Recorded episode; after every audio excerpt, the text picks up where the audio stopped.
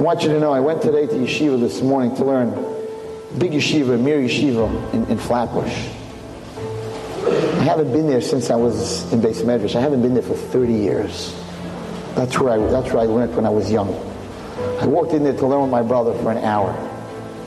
I'm jealous. It's Gan Eden. 350 guys learning. No stock market, no news, no sports, no movies, nothing. A Gemara. God. Nothing. I walked out of the world. For one hour, I actually turned my phone off. I walked into Gan Eden today.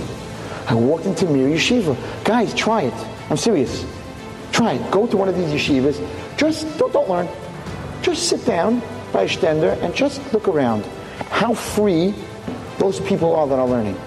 No beeper, no Bluetooth, no phone. A Gemara. It's oh, I haven't been there in 30 years. I learn. I go for all places. I learn. But in that yeshiva, 350 guys just learning. Mwah! You don't know what you're missing, guys. You think going out there in the world, take an hour a day and disappear. Better than drugs. It's better than any trip. It's better than alcohol. Walk in there, you're out of the world.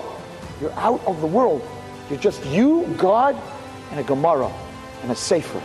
It is magnificent. I feel bad the girls because they would run there that they don't have a beis medrash to go to. That's what Ohr Naava, that's what we're trying to build for them. Just go away from the world. The world doesn't exist. Hashem, for one hour, just me and you. Oh, what a feeling. Guess what? I liked it so much. Because Hashem, I'm going back tomorrow. That's how much I liked it.